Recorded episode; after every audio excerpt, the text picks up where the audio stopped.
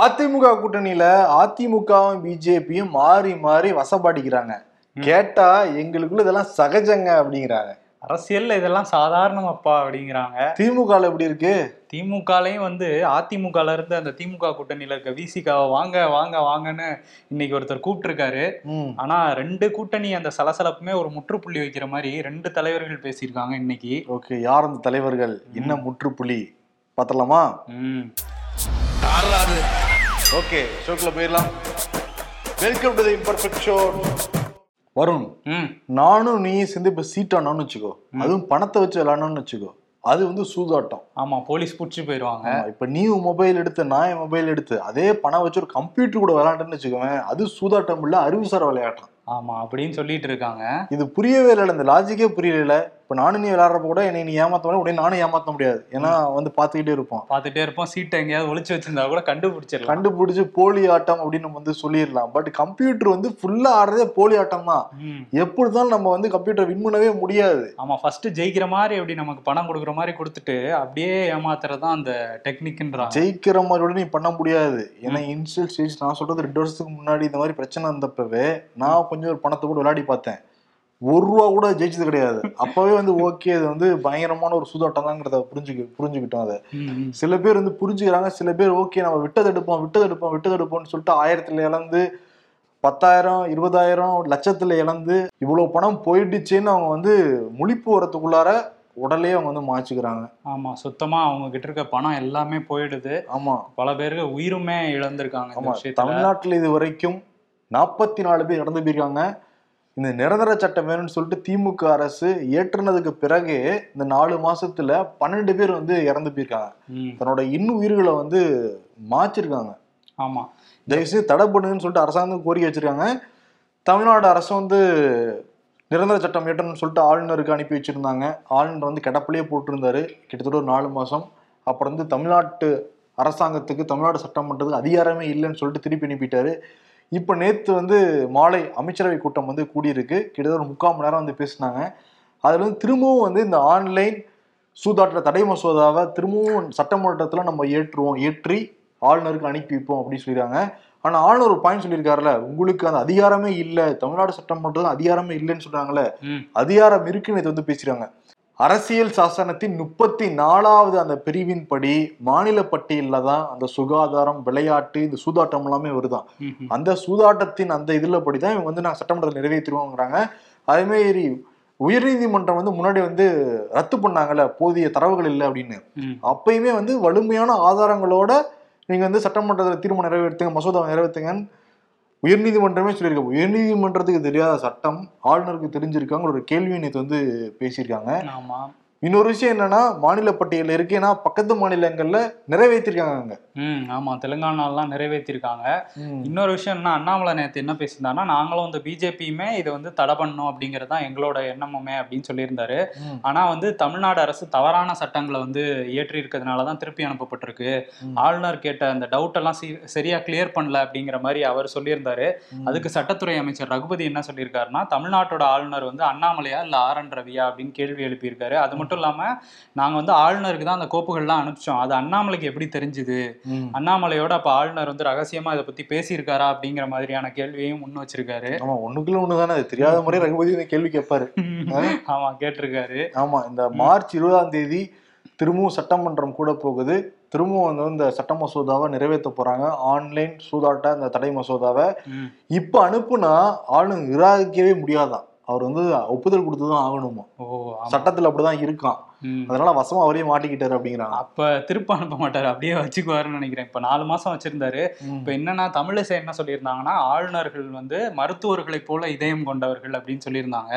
அதுக்கு அமைச்சர் மனோ தங்கராஜ் என்ன சொல்லியிருக்காருன்னா, 44 உயிர்கள் போயிருக்கு, இதுதான் ஆளுநரோட இதயமா, இதயமே இல்லாத ஒரு மாதிரிதான் தெரியுதுங்கிற மாதிரி அவர் சொல்லியிருக்காரு. எதுக்கு தமிழிசை இப்படி சொல்லியிருந்தாங்கன்னா, முதல்வர் மு க ஸ்டாலின் சொல்லியிருந்தாருல, உங்களில் ஒருவன் அந்த ஸ்பீச்ல ஆளுநர்களுக்கு வாய் மட்டும்தான் இருக்கு, செவிகள் இல்லை அப்படின்னு மாதிரி சொல்லியிருந்தார்ல, அதுக்கு தமிழ் தேசியம் வந்து நல்லா இதயம் இருக்கு அப்படின்லாம் சொல்றாங்க. இது கேட்கறதுக்கு டைமிங்கா ரைமியா நல்லா தான் இருக்கு.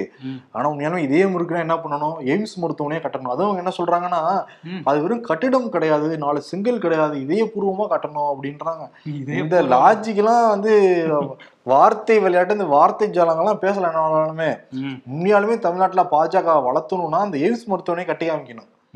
அண்ணாமலை தமிழிசை வேணாம் முன் முயற்சி எடுக்கணும். ஏன்னா ஹிமாச்சல் பிரதேசத்துல அதுக்கப்புறம் ஆரம்பிச்சு கட்டி முடிச்சு பயன்பாட்டுக்கே வந்துருச்சு. தமிழிசை வந்து 4-5 படுக்கை மட்டும் கிடையாது, 5 துறைகள் மட்டும் கிடையாது, அது ரொம்ப பெரிய விஷயம் அப்படிங்கிறாங்க. ரொம்ப பெரிய விஷயம் தெரிஞ்சதால நீங்க அடிக்கல் நாட்டியிருப்பீங்க. ஆமா, ஆனா வேற ஒரு கட்டடம் கட்டி இன்னைக்கு திறந்துருக்காங்க. என்னன்னா ஜேபி நட்டா வந்திருந்தாரு கிருஷ்ணகிரி மாவட்டத்துக்கு. எதுக்குன்னா பாஜகவோட அலுவலகங்கள் வந்து 10 மாவட்டங்கள்ல திறந்திருக்காங்க. அதுல கிருஷ்ணகிரியில நேரடியா போய் திறந்திருக்காரு. மீதி 9 மாவட்டங்களுக்கு அங்கிருந்தே ஆன்லைன்ல திறந்து வச்சிருக்காரு. அடுத்த கட்டமா என்ன பண்ண போறாங்கன்னா, இந்த தர்மபுரி, தூத்துக்குடி அந்த மாதிரியான இடங்கள்ல எல்லாம் இன்னைக்கு திறந்திருக்காங்க. குறிப்பா அந்த வட தமிழகத்துல வந்து பாமக மேல அதிருப்தியில இருக்கிற ஆளுங்கெல்லாம் நம்ம பக்கம் கொண்டு வரணும் அப்படின்னு சொல்லியிருக்காராம் நட்டா.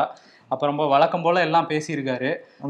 தாமரை விரைவில் மலரும் அப்படிங்கிறது, வாரிசு அரசியல், வாரிசு அரசியல். அவர் நட்டா எங்க போனாலும் அதை பேசிடுவாரு மறந்துடாம. பீகார், தமிழ்நாடு எல்லா இடத்துலயும் வாரிசு அரசியல், தெலுங்கானா எல்லா இடங்களையும் அதை பேசுவாரு. ஆமா, அதையும் பேசியிருக்காரு. இன்னொன்னு, இந்த கடலூர்ல எல்லாம் செயற்குழு கூட்டம் போட்டாங்கல்ல, கடலூர் பெரம்பலூர்ல, அந்த பகுதியில இருக்கிற பட்டியலின மக்கள் இருப்பாங்கல்ல, விசிகா மேல திமுக கூட்டணி மேல அதிருப்தியில இருக்காங்க, அவங்களையும் சேர்க்கறதுக்கான வேலைகள்லாம் இறங்கியிருக்காங்களாம் பிஜேபி இறங்கிருக்காங்க. இன்னொன்னு, பிஜேபி நிறைய நிர்வாகிகளும் அதிமுக திருப்பிட்டு இருக்காங்கல்ல, நாங்க மட்டும் இன்னும் சும்மாவா இருப்போம்னு சொல்லிட்டு பல முக்கிய புள்ளிகள்கிட்ட பேச்சுவார்த்தை நடத்திக்கிட்டு இருக்காங்க பிஜேபி. ஆமா, சில தென் மாவட்ட சேர்ந்த முன்னாள் அமைச்சர்கிட்ட எல்லாம் வேற பேச்சுவார்த்தை நடத்திக்கிட்டு இருக்காங்க. இன்னும் கூடிய விரைவில் மாறலாம், இந்த சைட்ல இருந்து இழுத்தீங்களே, உங்க சைட்ல இருந்து நாங்க பெரிய ஆட்களில் இருக்கிறோம் பாருங்கன்னு சொல்லிட்டு கடும் போட்டி கூட்டணிக்குள்ள வந்து நிலவிக்கிட்டு இருக்கு. அதிமுக கூட்டணிக்குள்ளார கூட்டணியை பத்தி செல்லூர்ராஜ் என்ன சொல்றாருன்னா, பிஜேபிக்கு வாய் அடக்கம் தேவை, வாய் இருக்குன்னு என்னன்னாலும் பேசக்கூடாது, மத்தியில நீங்க ஆட்சி செய்யற திமிர்ல நீங்க பேசுறீங்களா, ஜெயலலிதா விடலாம் யாரும் ஒப்பிடக்கூடாதாமான்னு சொல்லிட்டு மிரட்டிருக்காப்புல. மிரட்டுறதுனா பொங்கிருக்காரு மனுஷன். ஜெயலலிதா எம்ஜிஆர் பத்தி நீங்க பேசுறீங்களா, கூட்டணின்னு பார்க்க மாட்டோம் ஆமா அப்படின்லாம் சொல்லியிருக்காரு அப்படின்னு சொல்லியிருக்காரு. அதுக்கு முக்கிய தலைவர் ஒருத்தர் வந்து பதில் கொடுத்திருக்காரு. யார், நட்டாவா? நட்டா இல்ல, முக்கிய தலைவர்னா யாரா இருக்கும், வேற தமிழ்நாடு பிஜேபி அண்ணாமலையா? இல்ல இல்ல, அவரோட முக்கியமான ஒரு தலைவர். அவர் வந்து அமர் பிரசாத் ரொட்டி இருக்காருல்ல, அவர் என்ன சொல்றாருன்னா, அவர் என்ன சொல்லியிருக்காரு, அமர் பிரசாத் ரெட்டி அவர் வந்து என்ன சொல்லியிருக்காருன்னா, இந்த மாதிரி முன்னால வந்து இவர் வந்து இதெல்லாம் விட்டுட்டு இருந்தாரு, தெர்மாகோல் எல்லாம் விட்டு ஆராய்ச்சி பண்ணிட்டு இருந்தவர் வந்து இப்போ வந்து எங்களுக்கு பாடம் எடுக்கிறாரு, முதல்ல அவரை வளர்த்துக்கிட்டு வந்துதான் இங்க பேசணும் அப்படின்னு சொல்லியிருக்காரு. இதை பார்க்கும்போது நமக்கே கொஞ்சம் கிராண்டாவது, அவருக்கு எப்படி இருந்திருக்கும் செல்லூர் ராஜு கோவப்பட்டிருப்பாரு. சரி, இவங்க மட்டும் என்ன பிஜேபியில இருந்தா கொரோனா இது பண்றதுக்காக வளர்த்துட்டு சொல்லலாம், இவங்க சீடும் இவங்க பயங்கர ஸ்ட்ராங்கா தான் இருக்கு சொல்லிட்டு இருக்காங்க. ஆனா வந்து இவரை வந்து யாரும் கண்டுக்கிறதே இல்ல, கட்சிக்குள்ளே யாரும் கண்டுக்க மாட்டாங்க. ஜெயக்குமார் கிளாஸ் எடுத்திருக்காரு அமர் பிரசாத். ஆமா, ஜெய வந்து எங்க மேல பொங்குறீங்கள, இடைத்தேர்தல் அப்ப நீங்க திமுக மேல எல்லாம் பொங்கிடணும்னு எல்லாத்தையும் கிளாஸ் எடுத்துட்டு இருக்காரு. ஆனா வந்து அதிமுக இருந்து என்ன சொன்னாங்கன்னா, ஆள் அட்ரஸ் இல்லாத ஆளுக்கு எல்லாம் நாங்க பதில் சொல்ல மாட்டோம் அப்படின்னு சொல்லிட்டு இருக்காங்க. இருந்தா கூட எனக்கு யாராவது பதில் சொல்லுவாங்கன்னு எதிர்பார்த்து ஒவ்வொரு ஆளையும் நோட் பண்ணி ஒரு பதில் சொல்லிட்டு இருக்காரு. இவர்கிட்ட பாஜக இருக்கவங்களே பேச மாட்டாங்களாம் அண்ணாமலையை தவிர, யாருமே அவரை கண்டுகிறது இல்லை அப்படின்னு தான் சொல்றாங்க. ஆனா அவர் ட்விட்டர்ல மட்டும் நானூறு ரவுடி தான் என்னைய 2 பேர் அடிங்கப்பா, ரவுடியா பாவணுமா இல்லையா அரசியல்ல, அதுக்குதான் எதிர்பார்த்துட்டு இருக்காரு. ஆனா எடப்பாடி பழனிசாமி இது எல்லாத்துக்கும் முற்றுப்புள்ளி வைக்கும் வகையில, யாரும் அதிமுகவை சேர்ந்த யாரும் பிஜேபி பத்தி விமர்சனம் பண்ண வேண்டாங்கிறத சொல்லியிருக்காரு. ஆமா சொல்லியிருக்காரு. இப்ப ஏன் அதை சொல்லியிருக்காரு, ஒருவேளை மேல இருந்து எதுவும் உத்தரவு வந்துருச்சா? மேல இருந்து எப்படி இருந்தாலும் இந்த கூட்டணி தான் இருக்கும், இவ்வளவு தூரம் நம்ம வெளிப்படையா சண்டை போட்டுக்கிட்டோம்னா அப்புறம் ரொம்ப தர்ம சங்கடம் ஆயிடும், நமக்கு எதுக்கு, நம்ம வேறமா டீல் பண்ணிடலாம் நினைக்கிறாரு. ஆமா, அதுல இன்னொரு விஷயமும் சொல்றாங்க. சில மூத்த பத்திரிகையாளர்கள்ட்ட பேசும்போது என்ன சொல்றாங்கன்னா, இந்த கூட்டணி சண்டையெல்லாம் வந்து சும்மா ஒரு இதுக்குதான், டிராமாக்கு தான் பண்றாங்க, அந்த ஈரோடுல வேற பயங்கரமான தோல்வி, அதை வந்து மறைக்கிறதுக்கு தான் வந்து இந்த மாதிரி டிராமா பண்றாங்கன்னு சொல்றாங்க. முன்னாடி ஓபிஎஸ் இபிஎஸ் பஞ்சாயத்து வந்து லைம் லைட்ல இருந்துச்சு, ஆனா வந்து இப்போ வந்து எந்த பஞ்சாயத்தும் இல்லைல்ல, அதனால கூட்டணிக்குள்ள நம்மளே சும்மா அடிச்சுக்கிற மாதிரி பண்ணுவோங்கிற மாதிரி ஒரு விஷயம் சொல்றாங்க. ஏன்னா நிர்மல்குமார் வந்து 1 மாசமா எடப்பாடி கிட்ட ட்ரை பண்ணிட்டு இருக்காராம். ஆனா தேர்தல் முடிஞ்சோடனே ஒருவேளை தோத்துட்டா அந்த டைம்ல டைம் கொடுக்கலாங்கிறது தான் எடப்பாடியோட பிளானா இருந்தது அப்படின்னு சொல்லியிருக்காங்க. இப்போ என்னங்கிறது தெரியல. இப்போ ஆனால் அமைதியாக இருங்கிற மாதிரி சொல்லிட்டாரு. ஆனால் அமைதியாக இருப்பாங்களாங்கிறது போக்குதான் வந்து தெரியும். டஃப் ஃபைட்டாக போய்கிட்டு இருக்கு. இந்த அதே மாதிரி கூட்டணியில் செல்லூர்ராஜு சொல்லியிருந்தாரு, திரும்ப நீங்கள் இங்கே வந்துருங்க, விசிகா தூக்கி நிற்க வந்துருங்க அப்படின்னாரு. அன்பு சகோதரர் அப்படின்லாம் சொல்லியிருந்தாரு. நீங்கள் விசிகாவோட இங்கே வாங்க வாங்க வாங்கன்னு கூப்பிட்டாரு. நான் திரும்ப என்ன சொல்லிட்டாருன்னா, எங்களுக்கு இந்த கூட்டணியே வந்து ரொம்ப நல்லா தான் போயிட்டு இருக்கு, நாங்கள் நல்லுறவில் இருக்கோம், அடுத்த கட்டம் என்ன அப்படின்னா நாங்கள் தேசிய அளவில் இந்த கூட்டணியை வந்து முன்னெடுத்துட்டு போகிறது தான் அப்படிங்கிற மாதிரி அவர் சொல்லி அதுக்கும் ஒரு முற்றுப்புள்ளி வச்சுட்டாரு. விசிகாவும் வேற எங்க கூட்டணி மாற்றம்லாம் நடைபெறாது அப்படிங்கிற மாதிரி சொல்லியிருக்காரு. தேசிய அரசியல் அவரும் பயணப்படுறாரா? திரும்பவும் பயணப்படுறாரு. படத்துல கிணத்துல எல்லாம் விழுந்துருவாங்க, போதும் வராதிங்க புண்ணாயிடுச்சுங்கிற மாதிரி தேசிய அரசியல் எல்லாரும் குறிச்சுக்கிட்டே இருக்காங்களே, மாநில அரசியல் யாரதான் பாக்குறது? ஆமா, யாரதான் பாக்குறது அப்படிங்கிற மாதிரிதான் இருக்கு. தேசிய அரசியலை பத்தி பேசும்போது இன்னைக்கு பிரசாந்த் கிஷோர் இருக்காருல்ல, அவர் வந்து என்ன பண்ணியிருக்காருன்னா சீமானையும் தேசிய அரசியலுக்கு வந்து இழுத்திருக்காரு. என்ன சொல்லியிருக்காருன்னா, நீங்க வந்து தேசிய அரசியலுக்கு இழுத்திருக்காருன்னா இந்த பிரச்சனை போயிட்டு இருக்குல்ல வடமாநில தொழிலாளர்கள்ட்டு, நீங்க வந்து இந்த மாதிரி போலியான வீடியோ போடுறவங்க மேலாம் நடவடிக்கை எடுங்க, அது எடுக்க தான் வேணும். ஆனா வந்து சீமான் வந்து வெறுப்புணர்வை தூண்டுற மாதிரி பேசியிருக்காருன்னு சொல்லி ஒரு வீடியோவையும் போட்டிருக்காரு. அதுல சீமான் வந்து பொதுக்கூட்டத்துல பேசுறாரு, நான் வந்துட்டேன்னா வந்து இங்க வந்து இந்திக்காரெல்லாம் ஓடிடுவான், தெரிச்சு ஒரு 1000 பேரை தூக்கி உள்ள வச்சு அடிச்சேன்னா எல்லாரும் பொட்டியை கட்டிட்டு ஓடிடுவாங்கிற மாதிரி அவர் பேசியிருக்காரு. அது ஹிந்தி டிரான்ஸ்லேஷன்லாம் போட்டு அந்த வீடியோ போட்டிருக்காரு. இன்னொன்னா, சீமான் பல்வேறு மேடைகள்லையும் பிரசாந்த் கிஷோரை திட்டி பேசியிருக்காரு. முக்கியமா திமுக திட்டி பேசுறப்ப திமுகவுக்கு பிரெயினா செயல்பட்டது பிரசாந்த் கிஷோர் தான் சொல்லிட்டு அங்கேயும் 2 திட்டுனதுனால அங்க பிரசாந்த் கிஷோர் டீம்னு தமிழ்நாட்டில் இருக்காங்கல்ல, உங்களை பத்தி ரொம்ப திட்டுறாரு அப்படின்னு சொல்லி மேலிடத்துல அனுப்பியிருக்காங்க, அதனால வந்து என்னை ரொம்ப திட்டுறாருன்னு சொல்லிட்டு இழுத்துட்டு இருக்காரு. பட் இதனால சீமான் சைடு ஒரு பயம் ஹாப்பியா இருக்காங்களாம், அண்ணனை பத்தி அங்க பேசிட்டாங்க. அதுல வந்து அவங்க என்ன அந்த இதெல்லாம் விட்டுட்டாங்க, அதுல கீ பொலிட்டிக்கல் பார்ட்டி இன் தமிழ்நாடுன்னு போட்டிருக்காங்கல்ல, நம்ம நாம் தமிழர் வளர்ந்துருச்சு அப்படின்னு சொல்லி அதை போட்டு தம்பிகள்லாம் கொண்டாடிட்டு இருக்காங்க, அடிச்சுக்கிட்டு இருக்காங்க. அதெல்லாம் எங்களுக்கு இல்லைங்க, நாங்க வளர்ந்துட்டேங்க, பிரசாந்த் கிஷோர் அண்ணனை பத்தி பேசியிருக்காங்க, முக்கியமான தலைவர்னு சொல்லியிருக்காருல்ல அப்படின்னு சொல்லி கொண்டாடிட்டு, அது போதும் எங்களுக்கு, அடுத்த எலெக்ஷன் பாருங்க கையில தாங்கிறாங்க. அவங்க 10,000 வாக்குகள் வாங்கின உடனே தம்பிமார்ல கையில பிடிக்க முடியல. இன்னொரு பக்கம் ஈவிகே இளங்கோவன் வந்து அந்த ஈரோடுல ஜெயிச்சார்ல, 38 ஆண்டுகளுக்கு அப்புறம் இன்னைக்கு வந்து எம்எல்ஏவா பதவி ஏத்துக்கிட்டாரு. ஆமா, பதவி ஏத்துக்கிட்டாரு. அதுல வந்து முக்கியமான நபர் வரலையா காங்கிரஸ்ல இருந்து, எதிர்ப்புகள் கேள்வி கேட்கிறாங்க, முக்கியமான ஒரு நபர் வரலையே. இல்லையே, முக ஸ்டாலின் வந்திருந்தாரு, செல்வப்பிடுந்தகையெல்லாம் வந்திருந்தாங்க, உங்க கச்சோடியை கொறடாங்கன்னு மனுஷன் சுதாரிச்சுட்டாரு. ஆமா, அவங்களுக்கு நாங்க வந்து அழைப்பு எடுத்திருக்கணும், அழைப்பு கொடுக்காம போயிட்டோம், அது பெரும் தவறுதான் அப்படின்னு நக்கலா சொல்லியிருந்தாரு. நான் நேர்ல போய் கூப்பிட்டு இருக்கணும், மிஸ் பண்ணிட்டேன் அப்படின்ட்டு விஜயதாரணிக்கு. ஆமா, அவங்க ஆனா தனியா தான் இருக்கிறாங்க, அவங்க இடையில பிஜேபிக்கு போறாங்கிற பேச்செல்லாம் வேற இருந்துச்சு. காங்கிரஸ்லயே டபுள் டிஜிட்ல தான், ரொம்ப கம்மியான அளவுலதான் எம்எல்ஏக்களே இருக்காங்க, அதுல பாத்தீங்கன்னா எவ்வளவு சிறப்பா இருக்காங்கன்ட்டு. ஆமா, அங்கேயே பல கூட்டணிகள் இருக்குன்னு நினைக்கிறேன், பல கோஷ்டிகளுக்குள்ள ஒரு கூட்டணி இருக்குது. சேப்பாக்கம் எம்ஏ சிதம்பரம் ஸ்டேடியத்துல ஒரு புது கேலரி கட்டிக்கிட்டு இருக்காங்க. அந்த கேலரியுடைய ஓப்பனிங் வந்து மார்ச் 17 வந்து நடக்க போகுது. அதுக்கு வந்து தோனி, முக ஸ்டாலின், உதயநிதி ஸ்டாலின் கலந்துக்க போறாங்க. என்ன ரீசன்னா, அந்த கேலரிக்கு பேரு கலைஞர் கருணாநிதினு வைக்க போறாங்களாம் இருக்கு மொத்தத்துல. ஆனா பாருங்களேன், திமுக வந்த உடனே நிறைய வந்து விழாக்கள் தான், மாசத்துல 2 விழா நடத்திடுறாங்க, செகண்ட் சாட்டர்டே ஃபோர்த் சாட்டர்டே மாதிரி. அதுவும் 2வது முறையா தோனியோட சேர்ந்து ஒரு விழால கலந்துக்க போறாரா முதலமைச்சர். இது முன்னாடியே கலந்துக்கிட்டாரு ஒரு நிகழ்ச்சியில. ஆமா, இன்னொரு பக்கம் தர்மபுரியில ஒரு சம்பவம் நடந்திருக்கு. என்னன்னா, அமனி மல்லாபுரம் அப்படிங்கிற ஊர்ல இருக்கிற அரசு பள்ளியில ப்ராக்டிகல்ஸ் எக்ஸாம் வந்து முடிஞ்சிருக்கு அந்த மாணவர்களுக்கு, +1 +2 மாணவர்களுக்கு. அதை கொண்டாடுற வகையில் பேப்பர்லாம் கிழிச்சு போட்டிருக்காங்க. சில மாணவர்கள் என்ன பண்ணியிருக்காங்கன்னா, கட்டை எடுத்து அங்கே இருக்கிற மேசையை உடைக்கிறது, ஸ்விட்ச் போர்டை உடைக்கிறது, சேர்களை உடைக்கிறதுன்னு ஒரு சம்பவத்தில் ஈடுபட்டிருக்காங்க. அதை வீடியோவும் எடுத்து சமூக வலைதளங்களில் போட்டிருக்காங்க. அது வைரலாக போயிடுச்சு அந்த வீடியோ. இப்போ அந்த விவகாரத்தில் என்ன பண்ணியிருக்கு மாவட்ட கல்வித்துறைனா, 2 மாணவிகள் 3 மாணவர்களை வந்து சஸ்பெண்ட் பண்ணியிருக்காங்க. பெற்றோர்கள்லாம் வந்து மன்னிப்பு கேட்டிருக்காங்க. சம்பவம் ஒரு அதிர்ச்சி சம்பவமா தான் இருந்தது அந்த வீடியோவை பார்க்கும்போது. ஆமா, அதிர்ச்சியா தான் இருந்துச்சு. ஆக்சுவலி இப்போ எல்லா பள்ளிகள்லையும் எல்லா கல்லூரிகள்லையும் ஒரு கலாச்சாரமாவே மாறிக்கிட்டு இருக்கு தமிழ்நாட்டை பொறுத்த வரைக்கும். என்ன இருக்குன்னா, அந்த கிளாஸ் முடியிறப்ப, அந்த வகுப்பு அந்த ஆண்டு முடியிறப்ப எல்லா அந்த பேராசிரியர்களும் சரி ஆசிரியரும் சரி பயப்படுறாங்க. ஏன்னா முடிச்சுட்டு கிளம்புறப்ப எல்லாத்தையும் உடைக்கிறது, அடிக்கிறது, அந்த மாதிரி கல்ச்சர் பரவிக்கிட்டு இருக்கு. அது அரசாங்க பள்ளி நடந்துட்டு இருக்குங்கிறப்ப ரொம்ப அதிர்ச்சியாக தான் இருக்கு. இந்த பள்ளிகளை பற்றி பேசும்போது, தருண் அப்படிங்கிற 8ஆம் வகுப்பு மாணவர் வந்து என்ன பண்ணியிருக்காரு, நேற்று ஸ்கூல் முடிஞ்சு வந்ததும் அவங்க அக்காவோட வந்து சண்டை போட்டிருக்காரு. எதுக்காக அப்படின்னா, நான் தான் ஃபோனில் கேம் விளையாடுவேன் அப்படின்னு ரெண்டு பேருக்குள்ளேயும் அடிக்கடி சண்டை இருந்திருக்கு. நேற்று அந்த சண்டை வந்து முற்றி மோதலாகவே மாறியிருக்கு. கடைசியில் அக்கா வந்து ஃபோனை வாங்கிட்டாங்க. அவங்க 10ஆம் வகுப்பு படிக்கிறாங்களாம். ஃபோனை வாங்கினதும் இவர் ரூம்குள்ளே போய் கதவை சாத்தியிருக்காரு. ரொம்ப நேரம் வெளியே வரலையேன்னு தட்டி பார்த்தோம், திறக்கலன்னொன்னா பக்கத்து வீட்டுக்காரங்களோட சேர்ந்து கதவை உடச்சி பார்க்கும்போது உள்ளே வந்து தூக்கிட்டு அந்த மாணவர் வந்து தற்கொலை பண்ணியிருக்காரு.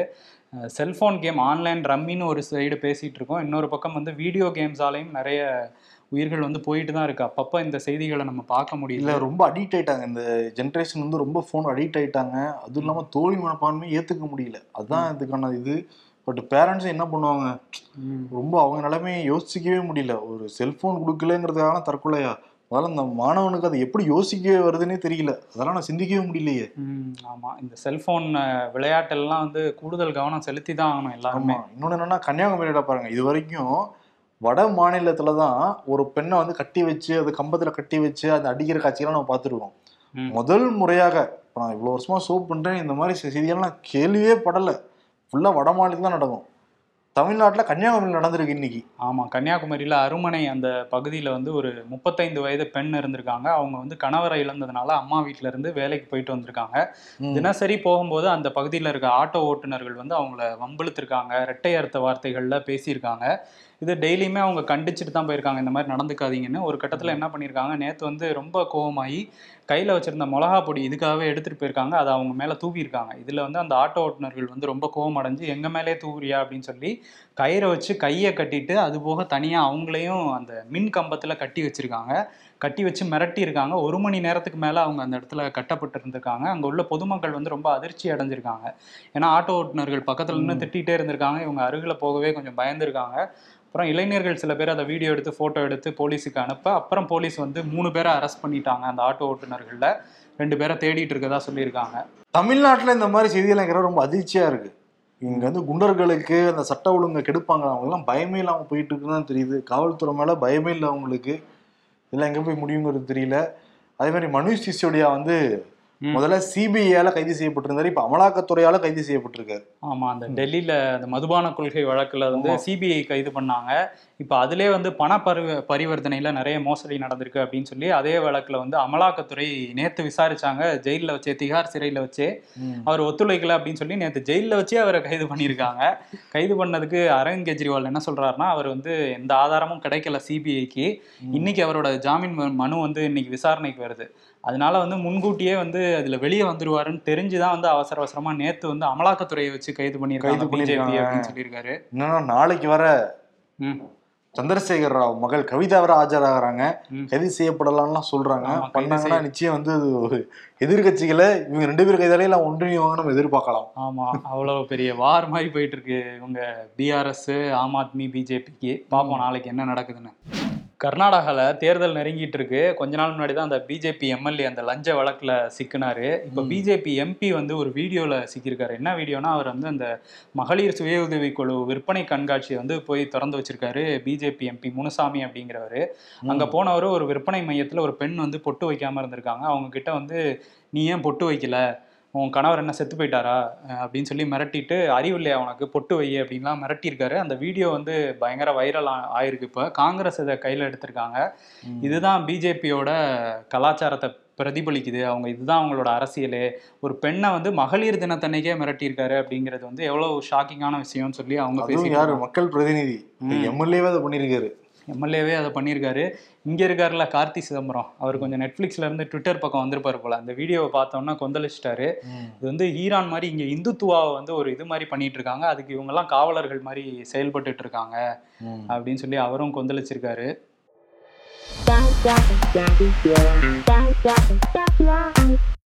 மூன்று தமிழக முதல்வர்களை உருவாக்கியவர் சின்னம்மா. ஆனால் இது சின்னம்மாவுக்கே தெரியாது. ஈரோடு கிழக்கு தொகுதி இடைத்தேர்தலில் வேட்பாளராக அறிவிக்கப்பட்டு வாபஸ் பெறப்பட்ட செந்தில் முருகனை கட்சியிலிருந்து நீக்குவதாக ஓபிஎஸ் அறிவிப்பு. எதுக்கு என்ன வேட்பாளராக நிற்க சொன்னாரு, எதுக்கு கட்சியை விட்டு தூக்குனாரு, ஒன்றுமே புரியலையே அப்படின்றாரு.